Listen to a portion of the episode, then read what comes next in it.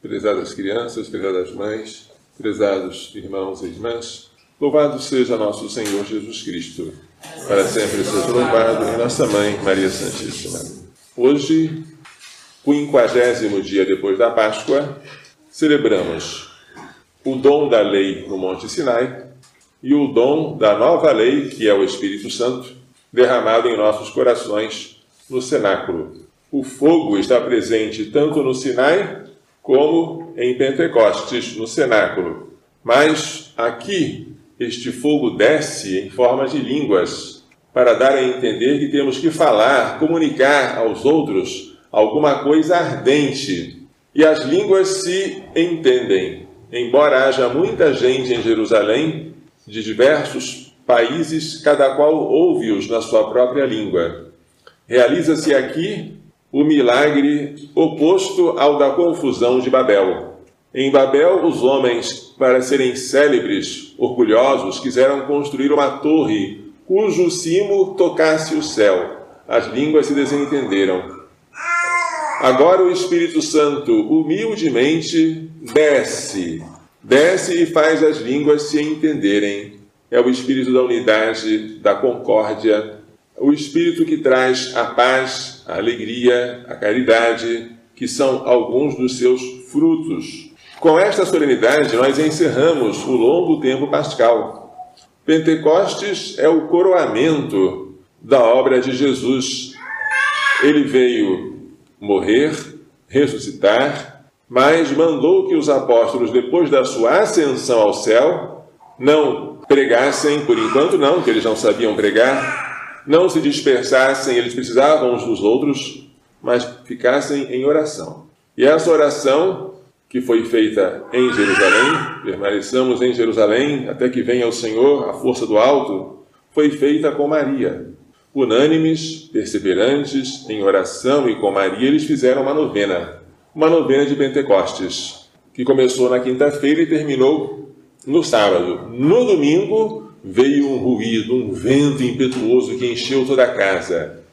E depois do vento, fogo, e o formato do fogo, línguas que desciam sobre cada um deles.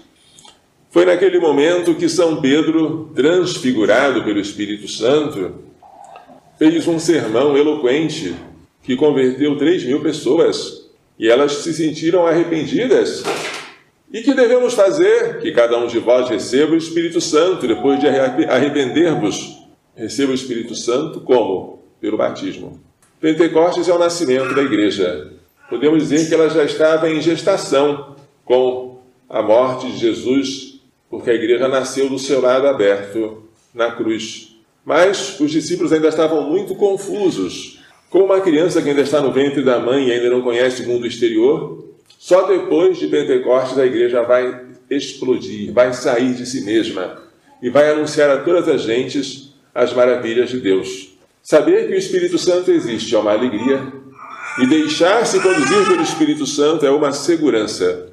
O Espírito tem esse nome porque em latim, como em grego e como em hebraico, a mesma palavra significa espírito e sopro ou vento. O Espírito Santo sopra, ele impulsiona a maneira de um vento que atinge as velas abertas de um navio ou de um barco.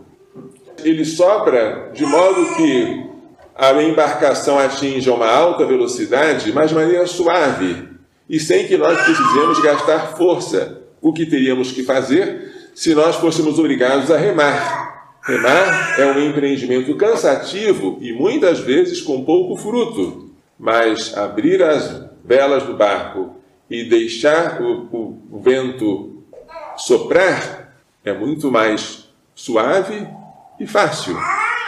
O Espírito Santo vindo sobre nós agiu em cada um de maneira diferente, porque a unidade não é uniformidade. Uniformidade seria uma massificação, longe do Espírito Santo fazer isso. Portanto, diz aqui a segunda leitura, a primeira carta de São Paulo aos Coríntios: Há diversidade de dons, mas é o mesmo Espírito. Há diversidade de ministérios, mas o mesmo é o Senhor, o Senhor Jesus Cristo. Há diferentes atividades, mas é o mesmo Deus que opera tudo em todos. Assim, o Espírito Santo dá a cada um os dons conforme lhe apraz. A uma ele dá a palavra da ciência, a outra ele dá o dom de ensinar, a outra dá o dom de fazer curas, mas tudo segundo o mesmo Espírito e tudo para edificação do mesmo corpo. E esta diversidade é necessária, porque se o corpo fosse feito de um único membro, ele perderia a sua harmonia, beleza e utilidade. Para que serve um corpo assim? Um corpo que só tem olhos, ou que só tem línguas, ou que só tem cabelos. Que corpo é esse? O corpo é corpo porque ele tem vários membros diferentes, mas que harmonicamente contribuem, cada qual ao seu modo, para o benefício do mesmo corpo. Assim é a igreja. E o Espírito Santo é para este corpo a alma. Onde está a alma do nosso corpo? Ensina-nos a filosofia que a alma está toda em todo o corpo e está toda em cada parte do corpo. A minha alma está toda no meu corpo e está toda em cada partezinha, porque ela anima o corpo por inteiro. Onde está o Espírito Santo, que é a alma da igreja? Ele está todo na igreja toda e está todo em cada membro da igreja. O Espírito Santo está todo em mim, todo em você, em nós que recebemos o batismo e que fomos assinalados pela Crisma.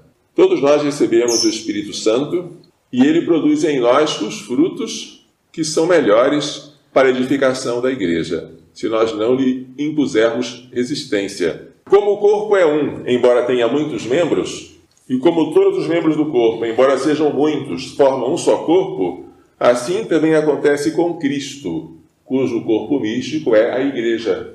De fato, todos nós, judeus ou gregos, escravos ou livres, fomos batizados, ou seja, mergulhados no único Espírito. Batizar no Espírito Santo é ser imergido, mergulhado nele. Mas se você é mergulhado na água, você bebe água. Se você é mergulhado no Espírito, você bebe o Espírito. Por isso prossegue o apóstolo: todos nós bebemos de um único Espírito, e assim nós formamos um só corpo. Se nós entendêssemos a presença desse doce hóspede na nossa alma, na nossa alma, mas também no nosso corpo, que é um templo dele, nós ficaríamos menos preocupados e mais calmos, confiantes.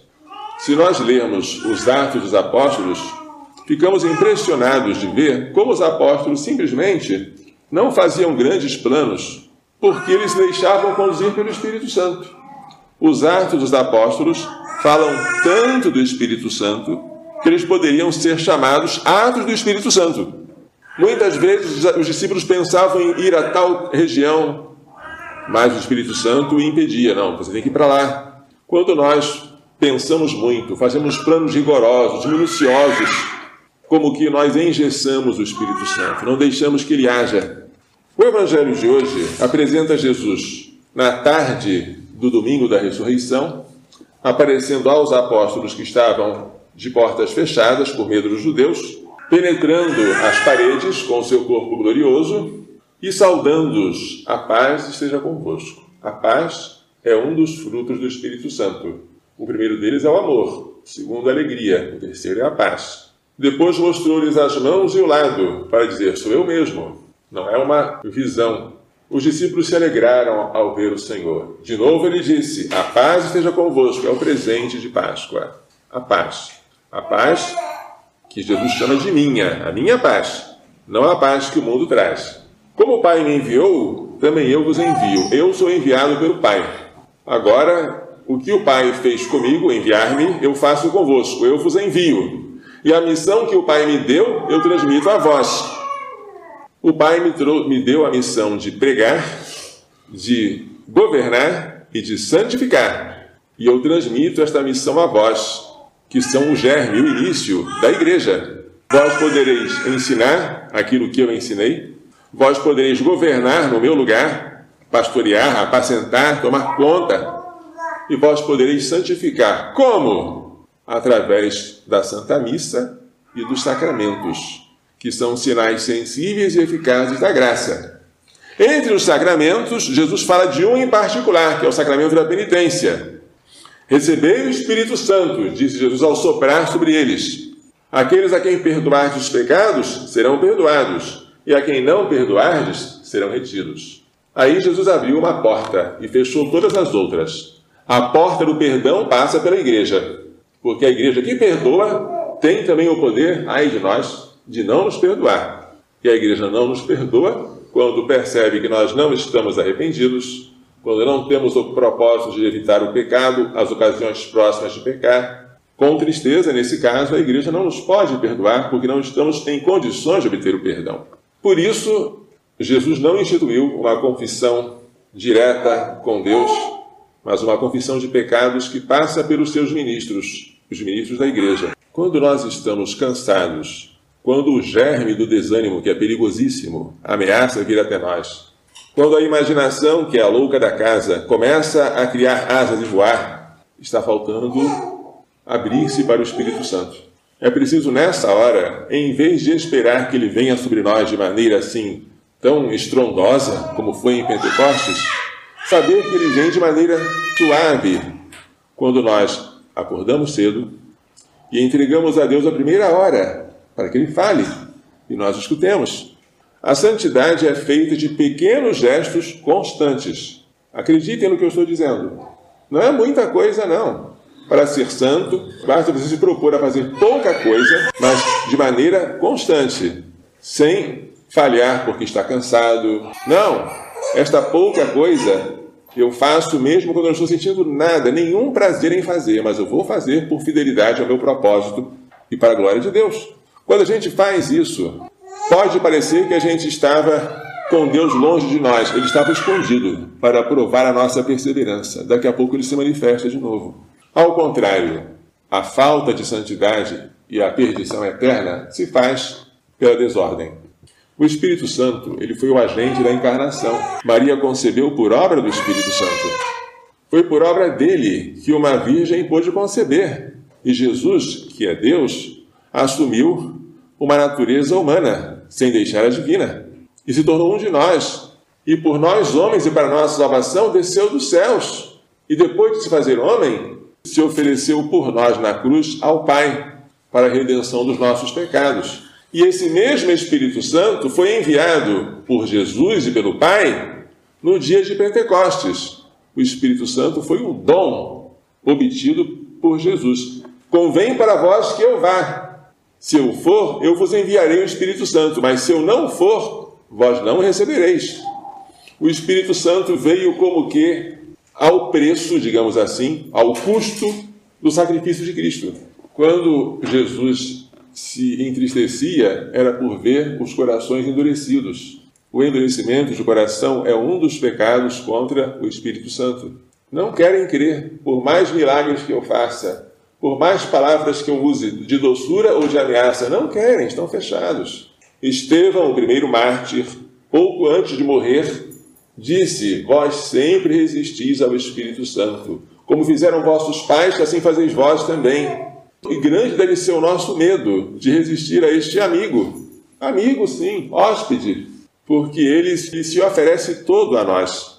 Mas, como ele é vento, ele é sopro, a nossa vontade pode endurecer-se a ele, de modo que nos tornemos impenetráveis aos seus dons e aos seus frutos. Pode ser que passemos a vida inteira com o Espírito Santo à nossa volta e nós não nos deixemos entrar em contato dele. E isso que aconteceu com pessoas grandes, como os sumos sacerdotes, os escribas, os fariseus, que estudavam as Escrituras, pode acontecer conosco também. E sejamos sempre atentos. Diante do Espírito Santo, devemos ter a docilidade de Maria Santíssima. Maria Santíssima, movida pelo Espírito Santo, entoou aquele cântico magnífica: A minha alma engrandece o Senhor. Movida pelo Espírito Santo, é que ela havia partido às pressas para visitar Isabel, sua parenta. E foi o Espírito Santo que deu a ela força para suportar ver de pé o seu filho sofrer o martírio da cruz. E foi o Espírito Santo que fez com que ela acreditasse que ele estava ressuscitado e não fosse ao sepulcro, como foram as outras mulheres, para colocar perfumes no cadáver que não existia. Eu vou falar uma coisa que já falei muitas vezes, na esperança de que ela entre e produza frutos, o Espírito Santo vem quando a gente reza. Jesus não ofereceu o Espírito Santo sem mandar os apóstolos se prepararem para a sua vinda. E a igreja já, e a Bíblia nos deu o modo de nos prepararmos para receber o Espírito Santo. O modo é bem simples. É o terço em família diário. Mas os apóstolos não estavam rezando o terço, claro que não, o terço não existia. Mas estavam rezando com Maria. estavam rezando reunidos, não cada qual no seu canto. Estavam rezando todo dia. A família que reza unida torna-se um cenáculo onde o Espírito Santo vem. Veio sobre eles e virá sobre cada lar que perseverar no texto em família. E quando o Espírito Santo vem, não há lugar para desunião, para discórdias, tudo se enche de paz. Assim era a minha família, onde eu fui criado. E eu não sabia que eu morava num paraíso. Fui saber depois ao comparar a minha casa com a dos outros. Eu espero que todos experimentem aquilo que eu experimentei na minha infância e adolescência, pois foi de lá que a minha vocação surgiu. Como podemos querer que Deus suscite vocações se as famílias não são cenáculos cheios do Espírito Santo? Vamos pedir que Maria Santíssima, mulher vestida de sol, que o seu castíssimo esposo São José, que soube tão bem cuidar dela e do menino Jesus, nos faça entender e pôr em prática as lições desta liturgia. Louvado seja nosso Senhor Jesus Cristo. Para sempre seja louvado e nossa Mãe Maria Santíssima.